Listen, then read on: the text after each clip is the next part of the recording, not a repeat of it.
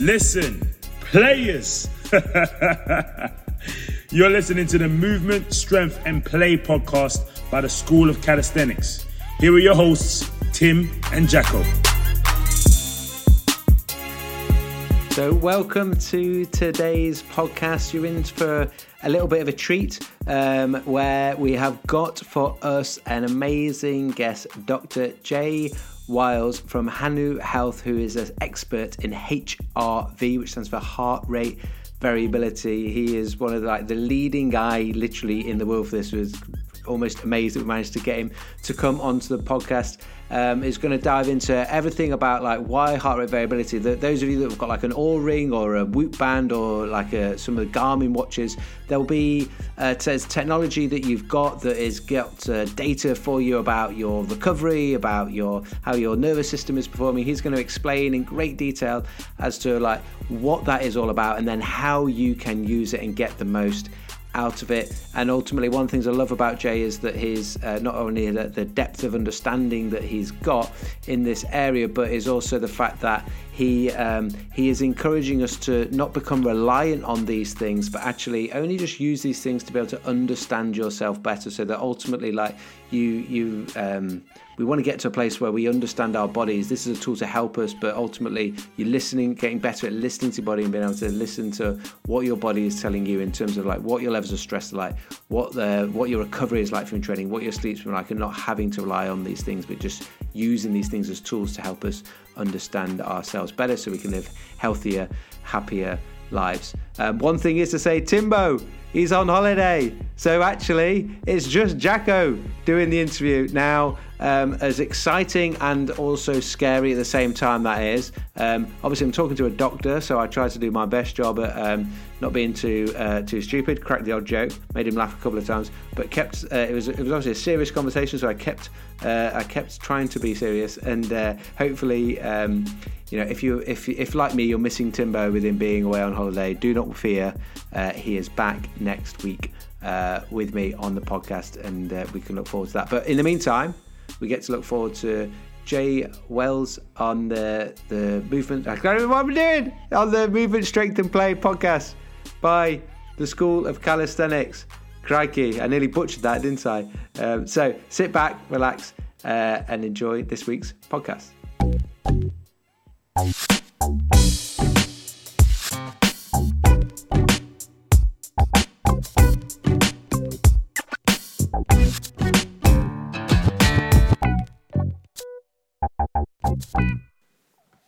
So, Jay, welcome to the Movement Strength and Play podcast. Excited to have you on and speak to you about heart rate variability and your expertise in that. Yeah, man, so good to be here. We're we're gonna dive into some fun topics, I'm sure.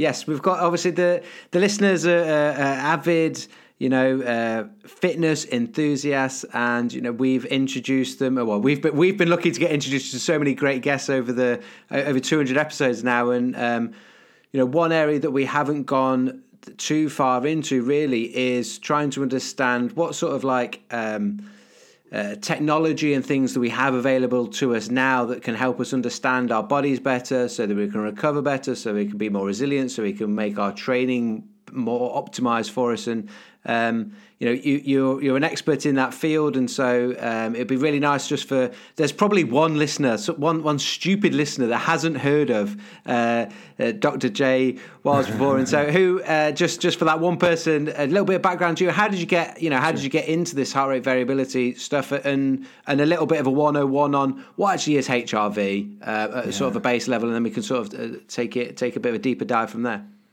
Yeah, in, in, indeed. So, you know, my background is as a clinical health psychologist. So, I'm, my my doctoral degree is in clinical psychology, and then I specialized in the field of health psychology, which is really looking at the intersection between mental health and physical well being, because we right. know there's a bidirectional relationship right there, right? You know, kind of what's happening with our psychological processes, cognitive processes, is going to affect our physiology, our body, and then vice versa. What's going on in the body can send a direct signal and affect kind of our psychological and cognitive processes.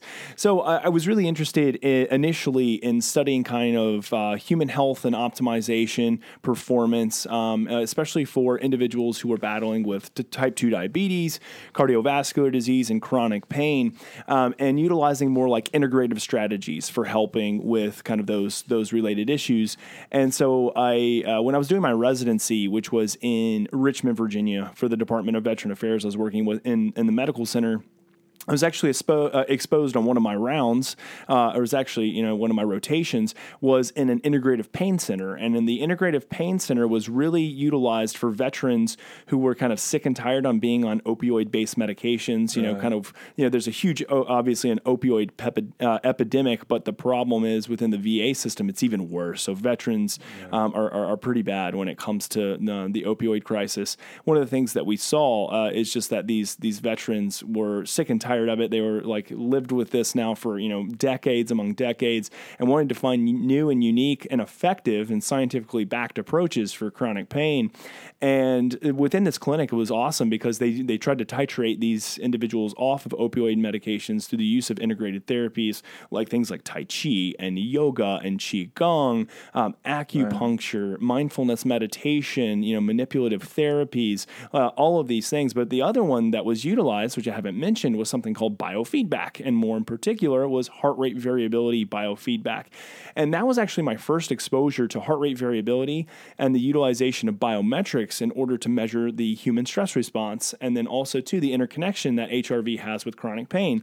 But the unique thing was is that I saw the, these veterans who are engaging in heart rate variability training which is really kind of to me just looked like a high tech way of kind of enhancing breathing or breath work. Right. I saw them getting better. They were reducing yeah. kind of their subjective pain experience. They were coping better with it.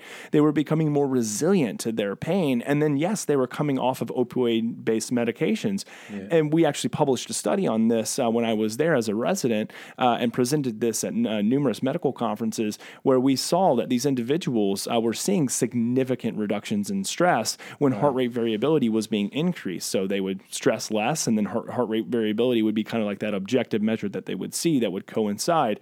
Yeah. And again, that kind of just kickstarted me. I was like, okay, this is fascinating. yeah. Like I, I, like I never would have thought because you know I was conventionally trained as a psychologist. I would yeah. have never thought that kind of this type of integrative approach would be, uh, you know, something that could effectively work for reducing pain.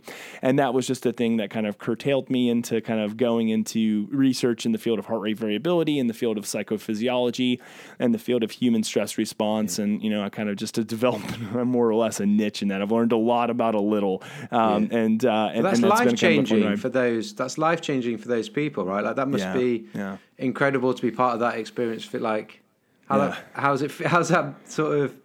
How's that make you feel? When well, you know, yeah, it's one of those things that it's like for me, uh, it, like um, there's especially with the veteran population. These are a lot of you know, obviously, um, predominantly males, rough and tough individuals who like are coming to this integrative pain center, and like a little bit of them are kind of like, listen, I have like exercised all my resources, and now like I'm gonna try this, you know, yoga and tai chi crap. I'm gonna try this, you know, biofeedback crap, and they like they talk like that too. They're like, I don't believe in this woo woo stuff, but uh, and then well do it. right, right. And then they they engage in it, and then they're like, "Oh my goodness, like I cannot believe this. Like this is incredible. Um, and then they get sold on it. And then when we see kind of how that impacts their overall life, so yes, they reduce their pain experience, but they increase, you know, their ability to engage in relationships, to exercise, to kind of do all these things that they yeah. really have been missing out on because chronic pain has held them back.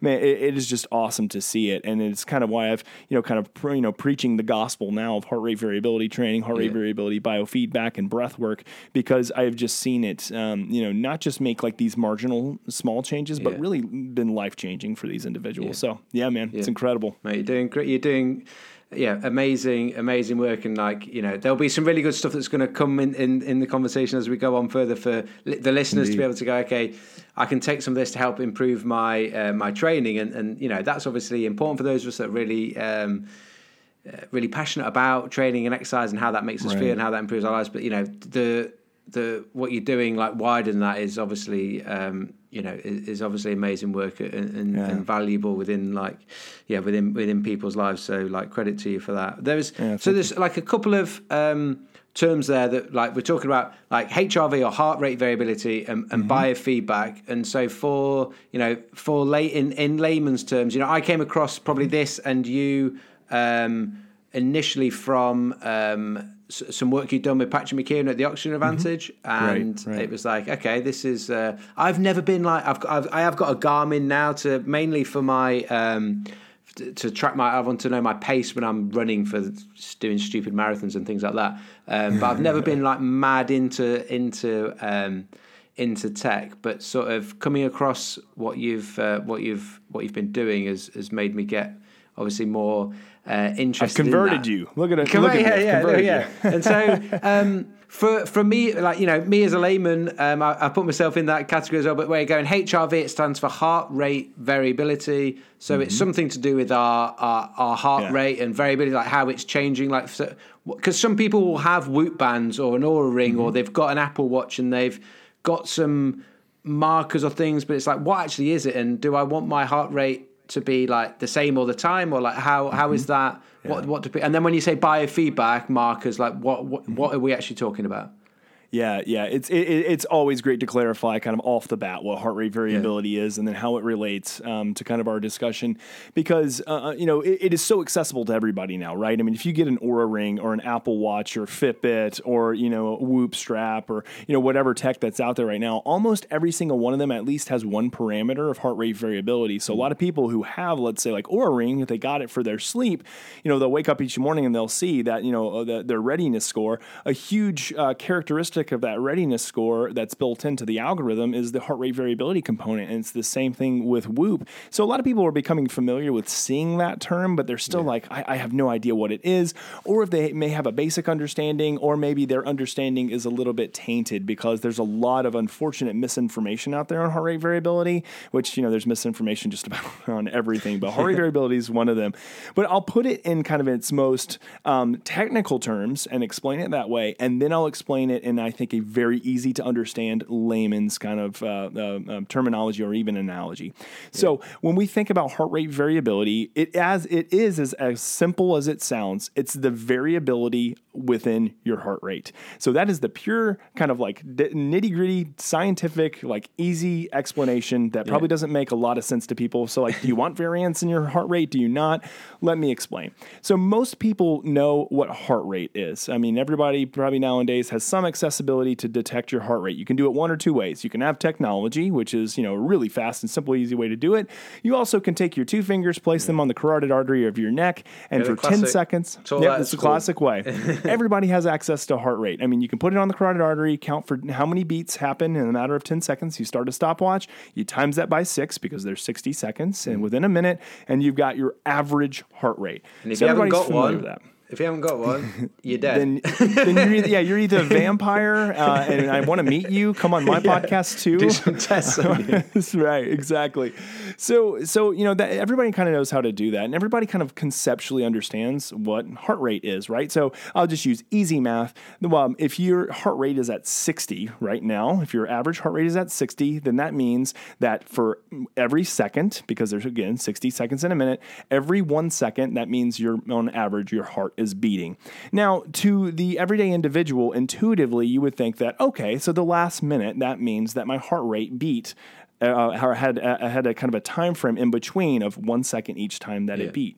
And what that would actually equate to in terms of heart rate variability is a heart rate variability of zero. That means that the heart paced itself the entire 60 uh, seconds yeah. at, at, one second, you know, per or one beat per second that would not be the way it works. Um, yeah. That would actually be indicative of someone who's in really serious trouble, and you wouldn't necessarily see that with someone uh, uh with a low of heart rate of 60. Yeah. So w- we have to think about heart rate in terms and heart rate variability in terms of what comes before and what comes after each heartbeat. So what comes before each heartbeat is a heartbeat, and what comes after each heartbeat is another heartbeat. The space in between is time. And the time varies across the respiratory cycle. So when we breathe in and we breathe out, the heart rate actually goes up and then it comes down. And I'll explain kind of the physiology behind that. But that means that the heart is going to vary and it's going to go up to, let's say, you know, up to um, uh, 70 from 50. It starts at 50, goes up to 70. And then when you breathe out, it goes down to 50. That change, that, that duration of change and that frequency of change is what we refer to as variance in heartbeat or the variance in between the interbeat intervals of the heart and is makes up the score of heart rate variability. Now, then that's kind of the explanation as to what heart rate variability is, but you know, w- you know, what does it actually mean? How do we interpret it? Yeah. is a whole nother story.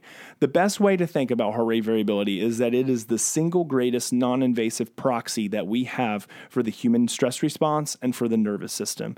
We know that in order for the nervous system to be resilient, which is very much interconnected with our cardiorespiratory health, that mm-hmm. we want to see a heart and lungs that are extremely adaptive because yeah. we have trillions of processes that are occurring in the body at any given moment, which means that the heart, the lungs, and every other part of our body has to respond respond accordingly to all trillions of processes that are occurring in the body at any moment. Yeah. So basically, when a heart starts to regulate itself like a metronome, that's a warning sign. When heart rate right. variability goes down, that's a warning sign. It's saying something is taxing me so much that I have to create some sense of, uh, uh of a lack of chaos and pace myself. So yeah. it's a great way of thinking about it is that the heart is never to act like a metronome right. unless it is truly trying to save yeah. you for something or provide its itself as a warning sign. One thing that's really uh, in- interesting, Jacko, is that we see uh, from research um, in, in, the cardiovascular realm um, is that when someone is about to have a myocardial infarction, which is you know scientific term for a heart attack, yeah. is that their heart will pace itself like a metronome, and HRV will drop almost to zero. It will wow. drop that close, and yeah. that is like the telltale sign. So if I, for instance, if I were to put somebody onto a device um, and, and, we were looking at them from a clinical grade, let's say each ECG, and and I was looking at their heart rate and I saw that type of pacing in their heart, an increased heart rate, and then also to a pacing that was almost limited to you know zero, I would be very concerned and I would have yeah. them do a full workup and make sure that they're yeah. not about to have a heart attack. I mean, that's yeah. never happened to me, but I am, am trained enough to know kind of when to make that referral. So I don't want to derail us too much, but um, yeah, that's what heart rate variability is. Is um because in, I guess, like you say, like almost when you before you've before you've thought about it or actually been taught about it or understood it, if someone was like you say that that that analogy of or that example of sixty beats per minute, you just think, well, it's just being every, and you and you you'd almost um, think that um, the more regular it is, that that mm. would be healthier. Is is absolutely is that what is that what like doctors and stuff thought before we could actually measure it? Was it was this quite a bit of a like a whoa? We didn't realize that, or is it something that people theorized and under, thought they knew it, but we just didn't have a way of measuring it before?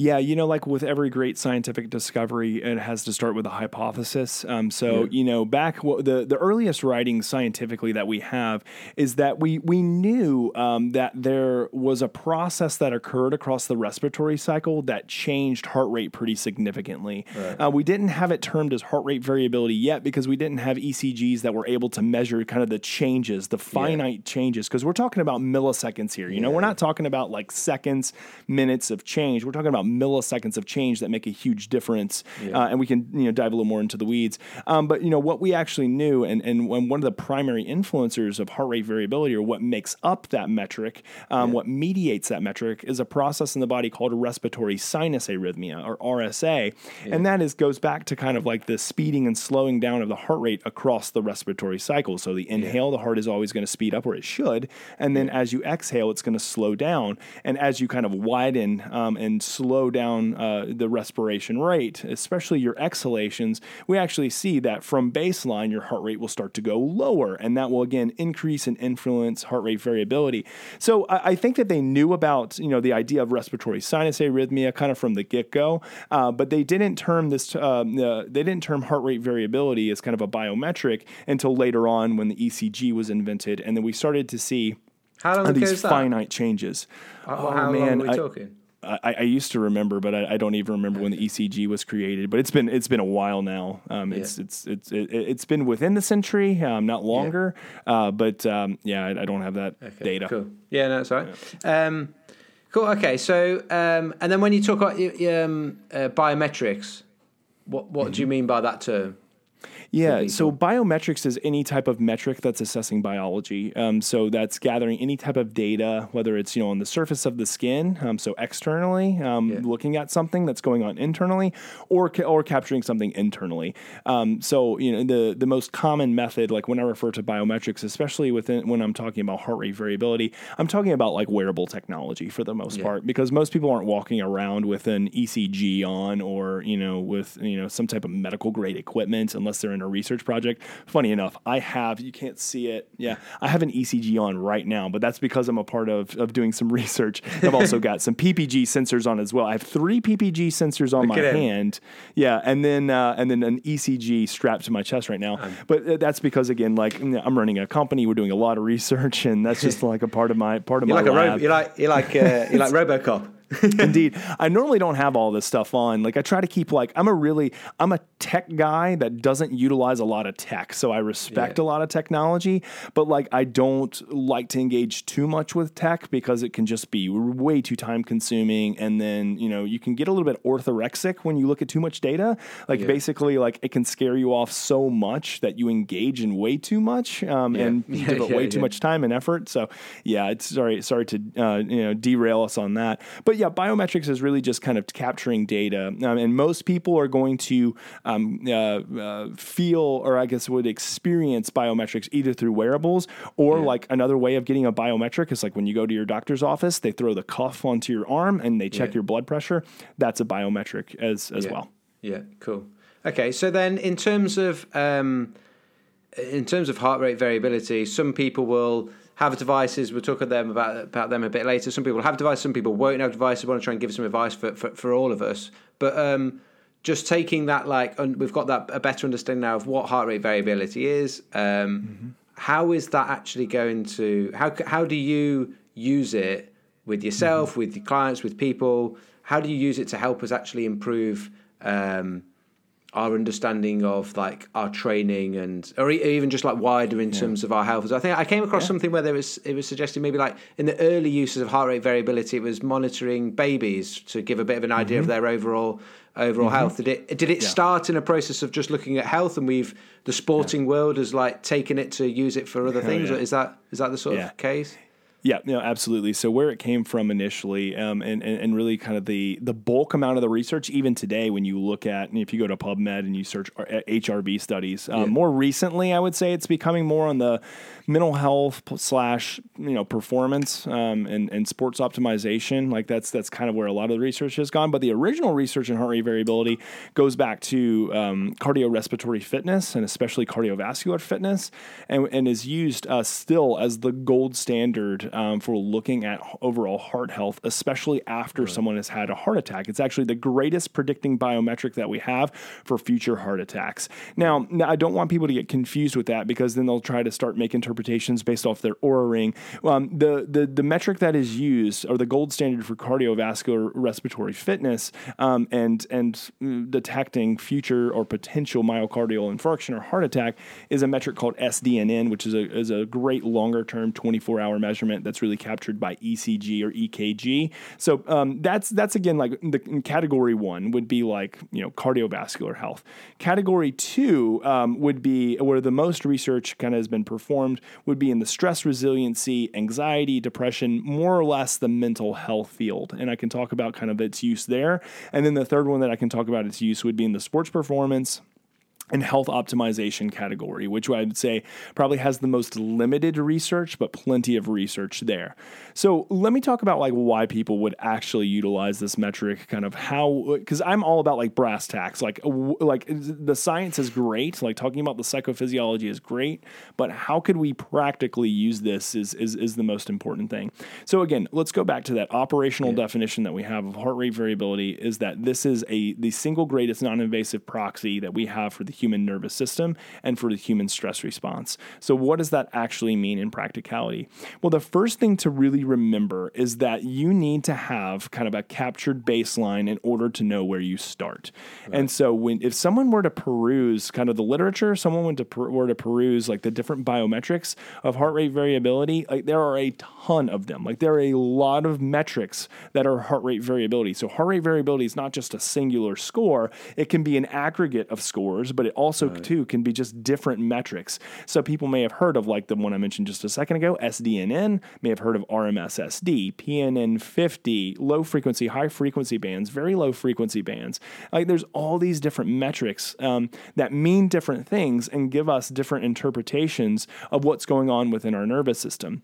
Now, I think one good clarification before I get in into the practical use of heart rate variability is just to give a really, really quick primer yeah. and what I mean by nervous system and what I mean by a proxy of the nervous system. Right. So, if anybody is not familiar, um, we have um, kind of two predominant branches of our nervous system. So, we have the central nervous system, which is our uh, which is our brain and spinal cord, and then from kind of all the nerve endings, they innervate out to what's called our peripheral nervous system. And one of the branches of our peripheral nervous system, which is where we kind of hang out in in the HRV realm, is the autonomic nervous system. Autonomic is is is synonymous with automatic. It are, they are these physiological processes that occur without us having to think about it. So when you think about that, you think about kind of like what's going on in your intestines and your gut, what's going on with your heart, what's going on with your lungs. You don't have to think about your heart beating. You don't have to think about breathing. You're going to naturally do that.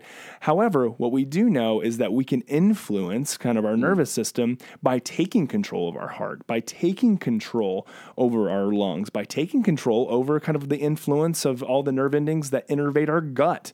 And, you know, again, we can parse those out here in just a minute. But yeah. I, I, like to just kind of like talk about the two branches that make up this autonomic nervous system. That's our parasympathetic and sympathetic nervous system. When we think about sympathetic nervous system, that's our fight or flight response. That's kind of like the gas pedal. That's kind of when we're ready to utilize energy to either fight or flee whatever's in front of us, or just to perform, actually, for athletes, yeah. we want to engage that side of our nervous system. It's not to be demonized. It is uh, the thing that is going to save your life if the mountain lion jumps out at you, you know, on a hike. Like you need that sympathetic nervous system because otherwise you're just gonna be like, ah, oh, no, I'm good to go. Or like, you know, you're walking across, you know, the highway and you're like, I don't care if cars are flying, you know, 90 miles an hour. like I'm okay. Like you need something that's going to inhibit you, but then also too, something that is going to help you to utilize energy when needed and then that yeah and then kind of on the the opposite side of the spectrum even though eh, i would say it is absolutely a spectrum would be your parasympathetic nervous system. You can think of parachute. It helps to bring you down. It's all about conservation of energy. It's your relaxation response. It's been referred to as the rest and digest response. And these two, they're not working competingly with one another. It's not like a seesaw. Um, they actually can be engaged at the same time. I like to think of this as two-footed yeah. driving. There's a guy, his name's Dr. Ron Garbo, who nice. created kind of this concept of two-footed driving, very similar to like Formula One racing. Yeah. So in Formula One racing, like if you've got the gas pedal down and you're hitting a curve, you don't relinquish the gas pedal and then press the brake. You keep the gas pedal down, you may relinquish it a little bit and then pull the brake and then you drift through the curve. So or, or around the around the corner a corner turn. So our nervous system works very similar to nice. that, yeah, as yeah, in we can engage the parasympathetic and sympathetic nervous system at the same time, kind of separately, or modulate them to back and forth. Now, the intent, especially if somebody is experiencing a significant amount of stress, if they're experiencing um, uh, kind of chronic anxiety, is that that sympathetic nervous system is probably likely turned on too often. And then the parasympathetic nervous system, what we call the vagal brake, um, which is referring to our 10th cranial nerve or vagus nerve, um, is probably not being activated nearly as efficiently as it should. Yeah. Now, it, again, when you think about someone who is encountering a stress response, when someone is really stressed or when they're really anxious, um, again, it may make sense for them to have their sympathetic nervous system on in order to kind of help get them through that scenario. It can help us perform. Again, we don't want to demonize it. Yeah. The problem is, is in that modern day society, it's not like we turn on kind of you know the the sympathetic branch and then just directly turn it off. It's like yeah. we have all these compounding things that cause it to be on all the time. And then when we try to engage the parasympathetic brake, it's just not listening. Like it's not very effective and a very efficient. So, what HRV biofeedback is, and we talked about this just a second ago, but I want to kind of make the practical you know, yeah. position for it It's all about teaching you better control of relinquishing the control that the gas pedal has, the sympathetic nervous system, and engaging the brake. And the way that we do that is through over time, we increase kind of your resiliency to stress predominantly through changing respiration, through changing breath work. And we utilize HRV as the objective measurement to see whether or not we have truly made physiological change. Because when someone's stressed and the gas pedal's down, HRV is going to be lower. And then when someone engages engages the brake and relinquishes control of the gas pedal, HRV is going to go up. That's just data, that's just information. What we want to see it coincide with is someone saying, I actually feel subjectively less stressed. I yeah. feel less yeah. anxious. It's because I tell people all the time, like, I truly do not care. Like, if you make all these significant changes in your HRV, it's great. Like, from a physiological perspective, that's really yeah. good for the system. But if you're still feeling like really subjectively stressed, then there's some level of disconnect disconnect, yeah. and there's a lot of room for growth there. So yeah. I'm sorry, uh, Jacko, I've been talking way too no, long, no, no, but I wanted to kind really of clar- clarify that side. No, no, no, that's really, really, really helpful. Um, so in terms of um, things that affect, and we've already you've already touched on like a few things, but if we're thinking about um, p- people wanting to like we're on board and be like, okay, I need to, um, I want to improve my heart rate variability. It me- immediately makes me think of like two things. It's like what are the things that are going to help improve it the most? But then equally, what are the things that are actually damaging to it, like my diet mm, maybe, or like yeah. what things can I make sure that I avoid doing, and what things do I actually need to spend more time doing? What what are some of those things for people? Yeah, it, it, it's such a holistic question, and, and, and, because there are so many variables that are at play. Uh, one thing to clarify off the bat, because I, I, get this question so often, is that you know people will see myself um, or others post like my you know readiness score, whatever my heart rate variability score, yeah. like on social media, and they'll reach out and they'll be like, "What? Like I see that your HRV is like you know a 140 or a 150, and I'm waking up at mine's at 20. Like, am I about to die?" and I always and I always have to clarify to them, I'm like, listen, listen, when it comes down to baseline HRV, as it stands right now, from a, a, nervous system resiliency, stress resiliency, and human optimization and performance, there is no research right now that says we have any reason to provide a normative comparison, or in other words, right. in non scientific talk, that we have any reason to compare to others within our age, right. you know, same sex. Like we, we just don't have, there, there's no research out there for yeah. it. We are all about comparing to our baseline line, up yeah. or down, significant changes in, in either direction. That's really going to be the focus here. Right. So when we start to examine oh, the how different factors or variables affect HRV, know that we're not trying to get everybody to a certain HRV of 100 or 120, whatever it may yeah, be. Yeah. No, we're trying to increase your ability to modulate HRV or control the parasympathetic nervous system and sympathetic nervous system at will with volition. Like that's the key component here is not like trying to raise the score score. It's trying to raise the score at will. But really, again, what are we talking about? We're talking about control of the nervous system. That's the key component. Yeah. But back to your question there's so many variables uh, um, uh, that that we need to look out here for. So we have to remember too that if we're talking about heart rate variability being one of the key proxies for nervous system functioning, then anything that affects nervous system functioning for good or for bad is yeah. going to affect that metric of heart rate variability. So you know you mentioned one thing, one key component here because I see this in, in different pillars, but one yeah. of the key pillars is is nutrition. So what are we putting into our bodies? And one of the things that we know from literature is that high highly inflammatory foods, especially if they're highly inflaming the nervous system, yeah. are going to significantly impact and impair heart rate variability. And again, more specifically, your ability to control your nervous system yeah. and hence your stress response. So, what does that look like? That looks like highly processed foods that are really high in overly kind of confounded sugar, um, highly processed foods that are rich in like rancid vegetable oils and high linoleic acid. All of these things that we know can cause significant damage to the epithelial walls of cells, uh, which would again rancid oils, high um, you know inflammatory sugars, highly processed foods in general, um, yeah. just overeating also in general. All of these things can significantly influ- influence and impact HRV. And we've seen people that have made all the changes in the world to their overall ability to engage in breath work, to engage in meditation, all of these kind of more stress resiliency practices. Yeah. They're including exercise, which I'll get to in a second. They're doing all these great things, but they don't really make a lot of changes in their nutrition. They make that change, and that variable is kind of the key component to where we start to see kind of that ability to control the nervous system go up. Because one of the things that you have to remember is that if we're receiving a highly inflammatory signal by what we're putting in our body through food, yeah. then our nervous system is going to respond accordingly. This is a foreign invader. This is something that is not supposed to be here.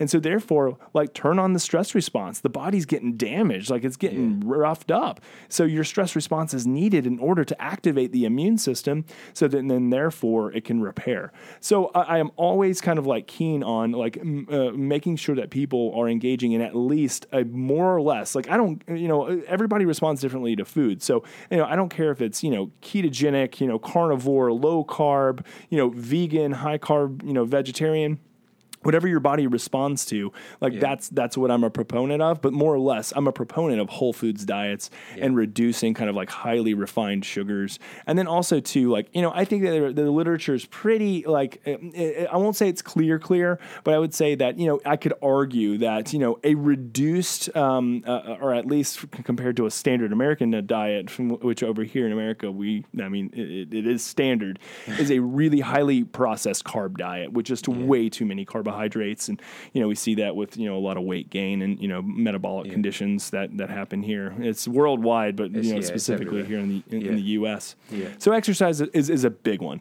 The the other big one um, that I mentioned, uh, sorry, I said exercise. That's what I was going to. Yeah, yeah. Food, nutrition is a big one. Exercise is the next one, and yeah. I would say that um, other than breath work and meditation and biofeedback, um, that we probably see the most literature for changes in the nervous system uh, and overall health and well being with exercise. Um, yeah. And so a lot of people ask me, so what does that mean? Should I should I engage in you know high intensity interval training, you know uh, zone two training, you know r- weight resistance training? And I would say say, like probably all of them and mix them up and then assess yeah. kind of again how they affect you. You know, one thing to remember from a sports performance perspective is that the intent of, of exercise is to increase stress. It's to it's to utilize exercise as a means of hormesis or hormetic stress. It's stress that helps to build better resiliency. So yeah. it is uh, you, you should expect that if you're engaging in hardcore workouts, that initially and maybe even 24 to 48 hours after a hardcore workout, you may see heart rate variability drop. Yeah. It's not a bad thing. It's yeah. just again a warning sign to say the body has taken a beating, but when it builds back and it builds resiliency, then we again we see these numbers yeah. start to strengthen, especially yeah. when we are engaging in you know really just high quality workouts and not yeah. doing a lot of overreaching and overtraining. And I know that's that can be really hard for some like high performance athletes who are doing like long endurance type training. You know they're running ultras, they're running you know frequent marathons. Is that it's taxing on the body? It is just really taxing. So you have to balance that you know with other things in life because some things got to give sometimes. Like some people like they're all about like endurance training and running ultras, and I'm cool with that. Yeah. They just have to realize too that it's really taxing on the body, and it may equate to um, a little bit less resilience in nervous system functioning. Yeah. And then the last two that I'll hit on real quickly would be. Oh, sleep. can I can I just make a oh, point, oh, yeah. uh, uh, just something on that? Um, that I, I think that that's for a lot of people, whether they're um, like I used to play uh, professional rugby, whether you are like a professional athlete or whether you're amateur, but if we're just like really engaged in our training and really um, passionate about it, really enjoy it, one of the biggest challenges, not for everyone, but for a lot of people, can be that they we, we, we just keep that the the gas pedal on too much. And oh, yeah. having a marker like hey this is where i would see for someone like myself heart rate variability being very useful to be able to go like actually jacko your system whether you like it or not whether you want to train today or not your system this marker is telling us that you are already like a susceptibility to, to stress.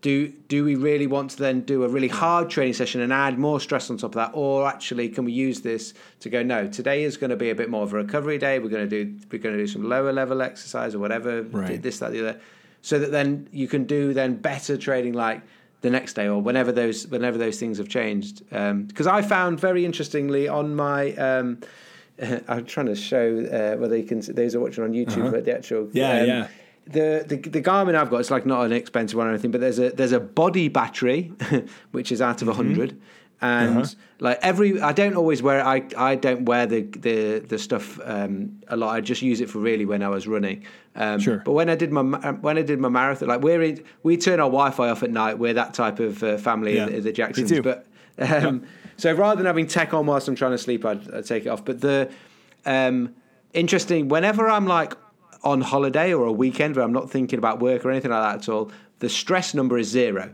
like it's uh, Yeah, it's fairly it's good at that. But Yeah. the body battery um, would always seem to be 100 at the start of the day. And I was like, well, what even is that? Is it really? It's, it's a bit of a Right. crap marker. And uh, the eve, I did my marathon a couple of weeks ago on the, that was on the Saturday.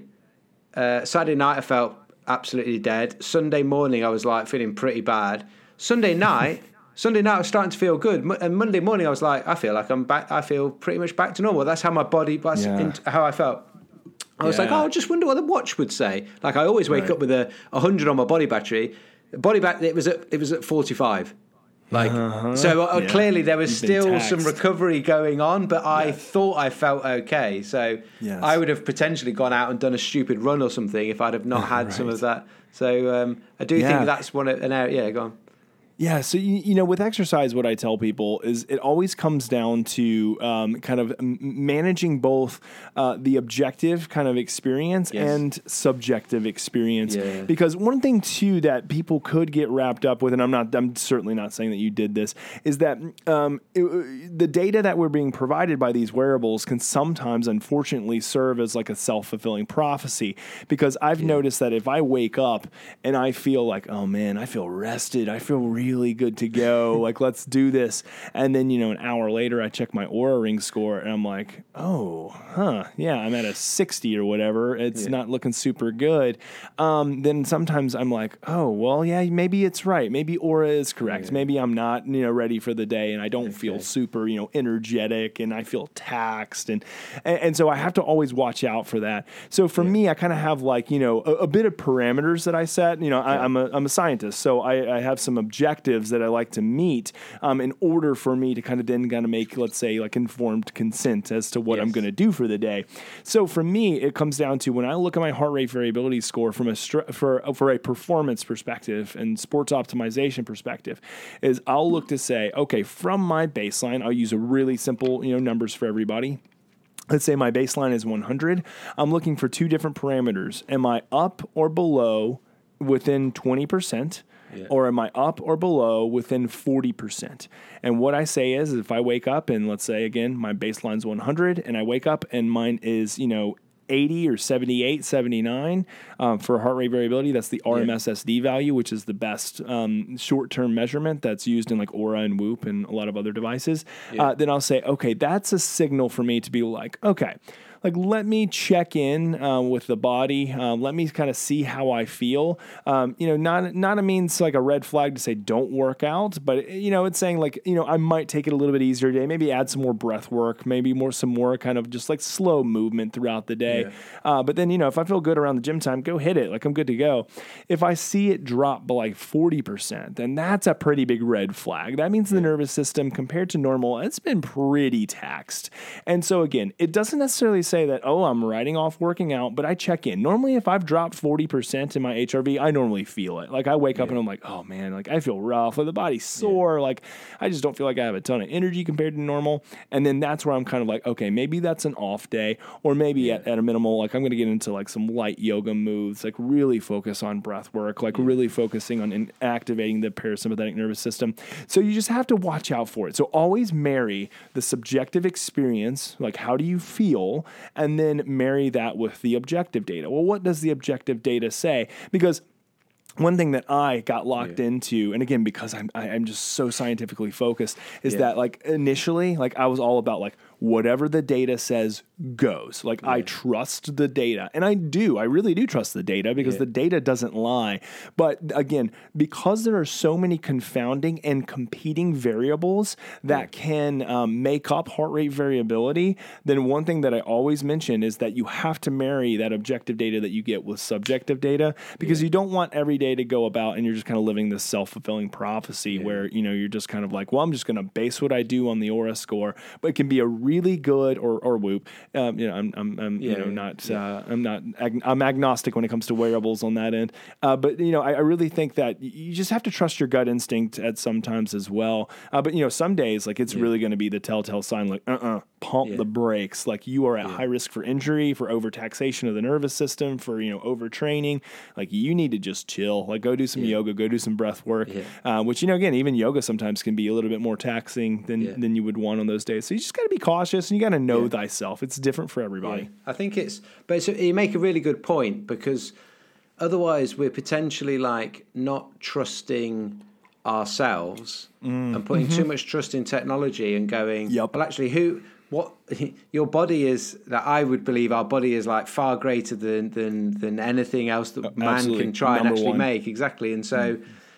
not losing your trust in your own body and actually trying to engage more in um, feeling your own body and, and listening to what it's trying to say to you and use the HRV as a guide as part of that. It, it, it's a, a silly analogy it's making me think of, and it You obviously it. this won't um, necessarily uh, do it justice, but I'm almost was as you were describing thinking of um, people following following a sat nav in your car. And actually, Mm-hmm. there's people have like driven into rivers and, and, and, and things where it's like they just follow the sat nav no matter what, and it's like, Mm-hmm. Right. but look out the window, and if there's a river there, like don't drive into it. You know, it's Right. like we got to we can't No. just yeah, don't just follow technology blindly. I think it's such a great analogy because it, it, it's true. Like the last thing, like we are already like I I say globally as a society, we are pretty freaking mindless, um, and it's bad. Like, and we trust too much in technology; it consumes too much of our life. I utilize it as a tool, as a means of proxy, as kind of information and data and data alone.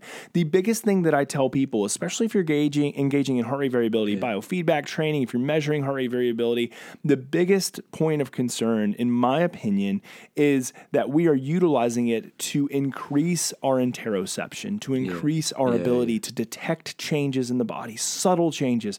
Because I don't want people to overly overly rely on technology. And this is funny because like I'm kind of like the fox guarding the henhouse in some sense. I own a health technology company in the biometric space. Like I should be like, no, go, objective data goes. Like you should be really only putting your full trust in technology. Like if I wanted to sell devices, I could do that. But I don't believe that. And we as a Yeah. company at Hanu, we don't believe that. What we believe is that we can help people to become more aware of their bodies through technology. But then if the technology is removed, you're better at and you're more uh, able to sense direct changes, increase that level of interoception. Like, that's what I want people to engage in, not the other way around. Like if you use technology, if you're really good at detecting change in your body and then you put on technology and you become less sensitive, then I want you to like get rid of that technology. Like it's not helping you. Like the first line of defense for you should always be what you naturally innately have, which is your body, your ability to recognize change.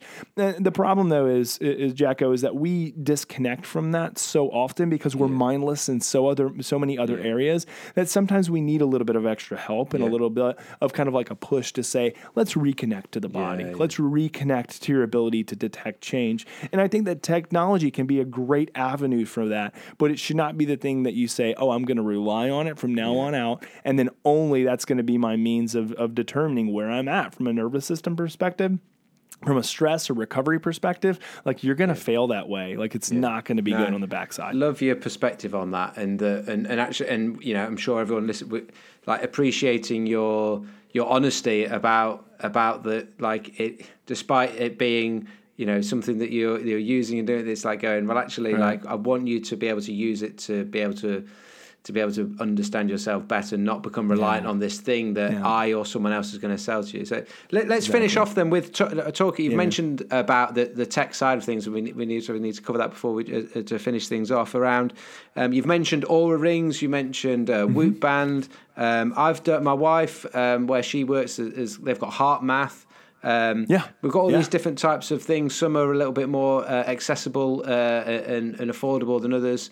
Um, Mm-hmm. What are some of the what are some of the differences or what are some of the pitfalls? Like I, I always wonder where if my heart rate is a little bit dubious on my watch, how is, on earth is it pretending it can detect the changes every millisecond within it? That I question sort of that, and so, and then you know what have you what have you got in the pipeline for for Hanu Health in terms Yeah, of man. like what you bring into the space there? Yeah, yeah, it's a great question. You know, we have seen such an evolution in uh, these wearable, excuse me, these wearable tech technologies' ability to detect heart rate and then also filter that data in order to calculate heart rate variability. So heart rate is relatively, even with movement, heart rate's pretty easy to capture. Like we've had that technology around forever.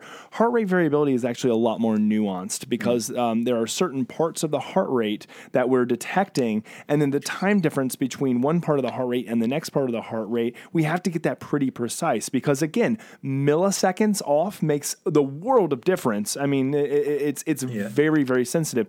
So what that means is is that a lot of technology out there right now that's detecting heart rate variability um, is getting better at it, um, but really more so uh, getting better at it when people are extremely still. They add no other variables, like they don't regulate their breathing, like they just stay as calm as can be to remove artifact, which is artificial data uh, from movement, from light, from electricity, from all these other areas. So, you know, I have trust and faith in pretty much every device that's out there right now and its ability to calculate at rest basic heart rate variability metrics. And that's because heart rate variability metrics are actually based on algorithms that are open source that are the same exact thing. So when you calculate, let's say RMSSD, which is one of the main values that I utilize in heart rate variability, it is calculated the exact same way on Oura as it is with Whoop. Now they may collect data a little bit differently, but the calculation right. or algorithm has to be the same. That yeah. is a known open algorithm.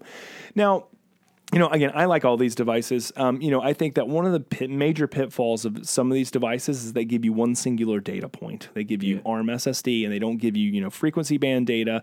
They don't give you other time domain indices, frequency domain or nonlinear indices, and all this is just scientific jargon for more data and more information. Yeah. But the more data and more information can actually paint the bigger picture and can paint the story. Um, I, I, like getting into the nuances of things, and so what we're creating at, at Hanu Health is um, really an all all inclusive closed loop system for training. Um, and so we are going to be obviously, and I can't say a ton, ton, but I'll be a yeah. little bit cryptic about it, is mm-hmm. that we are solving some of the problems that these wearables have on collecting heart rate variability data, their ability to do it continuously and accurately, but also provide appropriate training based on your individual biometrics. Right. And so we've put together a team of individuals um, who have been here for a long time doing this type of work and developing yeah. the most comprehensive scientific algorithms to accurately detect heart rate variability, but then also allow an engagement of training resiliency in the nervous system. So, uh, our product that we're developing is really intended for somebody who is either a biohacking, health, wellness, optimization nerd who wants to know mm-hmm. anything and everything about their heart rate variability metrics at any given time. Yeah. And then also, too, for the person who's just like, I am freaking stressed to the max and it yeah. is inhibiting sports performance and it's inhibiting relationships, like it's inhibiting my decision decision making, like work, all of those things. I just need help with something that can tell me, you know, when am I experiencing kind of like these significant changes and shifts yeah, in nervous yeah. system and stress?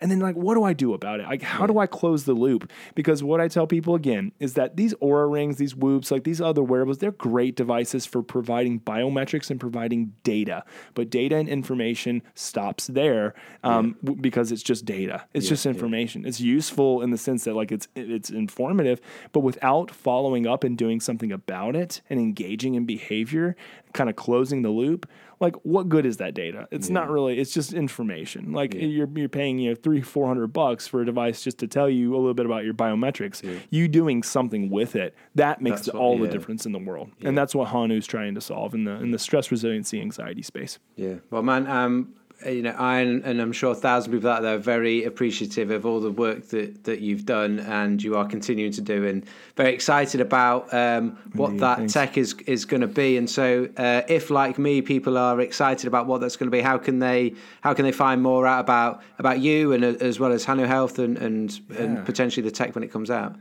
Yeah, absolutely. So, you know, one of the biggest things um, is that those who are going to be privy um, to all the information soon, the soonest and have access and get a significant discount on our V1 um, uh, product yeah. is going to be those who are uh, who have gone on to our wait list, uh, which is growing immensely, and we're so excited and happy about it. So it's Hanu Health, and Hanu is Hawaiian for breath, and it's H A N U. That's H A N U. So hanuhealth.com slash waitlist, or you can just go straight to our website, hanuhealth.com.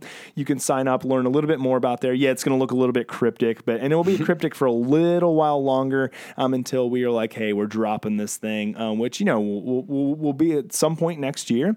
Uh, we don't know exactly when it's going to be, but sooner rather than later. Obviously, it's any business's, you know, Yeah, hope. yeah, and yeah, and yeah. we'd love to make promises, but, you know, it's the health tech world. So, So things sometime kind in, of move. in 2022.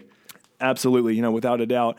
And what I will say is that again, like go on that list. We have our podcast, the Hanu Health Podcast, which we are obviously we featured you on, um, and it's really kind of and, and our co-host there is Patrick McKeown, you know, author of Oxygen Advantage. I'm sure most of your followers are going to know who Patrick is. Uh, he co-hosts all the co-host all the Q and A episodes, and then we you know interview kind of more stress resiliency, breath work, you know, heart rate variability experts, people who are really in that space on the podcast. So you know you can you know follow us at Hanu Health's website and on the podcast. Also follow us at Hanu Health on Instagram. I'm at Dr. Jay Wiles on Instagram, um, and hopefully you know you, if you go there you'll you know get a lot of great content and education in our field, all for free, obviously. Awesome. Uh, we'll make sure uh, in the show notes we'll put links into into the website, into uh, the podcast, and into your, both your social media. So um, we'll make sure Thanks, that man. people can, uh, if you're listening to this um, or watching on YouTube, then see the links in the show notes for, for any of them. Um, so other than that, from uh, from me and all of the listeners, um, Jay, massive thank you for coming uh, onto the podcast, and uh, we look forward to. To, well, look forward to next year when uh, when the Yeah. when the con- when the uh, when the product drops, and uh, yeah, excited to to to see what we can do with it.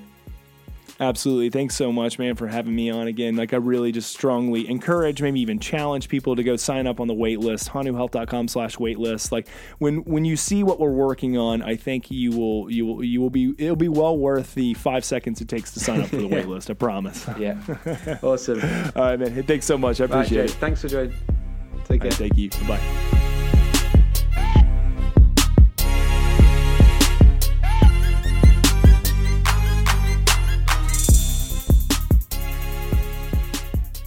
So there we have you. Hope you are far more uh, uh, educated in understanding what the wearable tech that you may or may not have is uh, is actually telling you about your body. Uh, and now, uh, when we're talking about heart rate variability or HRV, you actually know what it is and how it can be useful for you. So a huge thank you to Jay for being on the podcast. And if uh, just to encourage you, like I said at the end, if you uh, if you've got any questions for him or if you're interested a little bit more in about in heart rate variability and some uh, wearable tech, then do check out. Um, Hanu Health dot com for you've got links for the waiting list for his product that he's got and obviously uh, listening uh, to some of the amazing episodes that he's got on his podcast um, and uh, yeah if you haven't yet given us a review on iTunes then please, or wherever you listen to your podcast, then uh, we'd really love you to uh, review the podcast uh, and uh, give us as many stars as you think it's appropriate. If you thought today, don't worry, you know, if you're a little bit like, whoa, hold on a minute, Timbo wasn't on this one,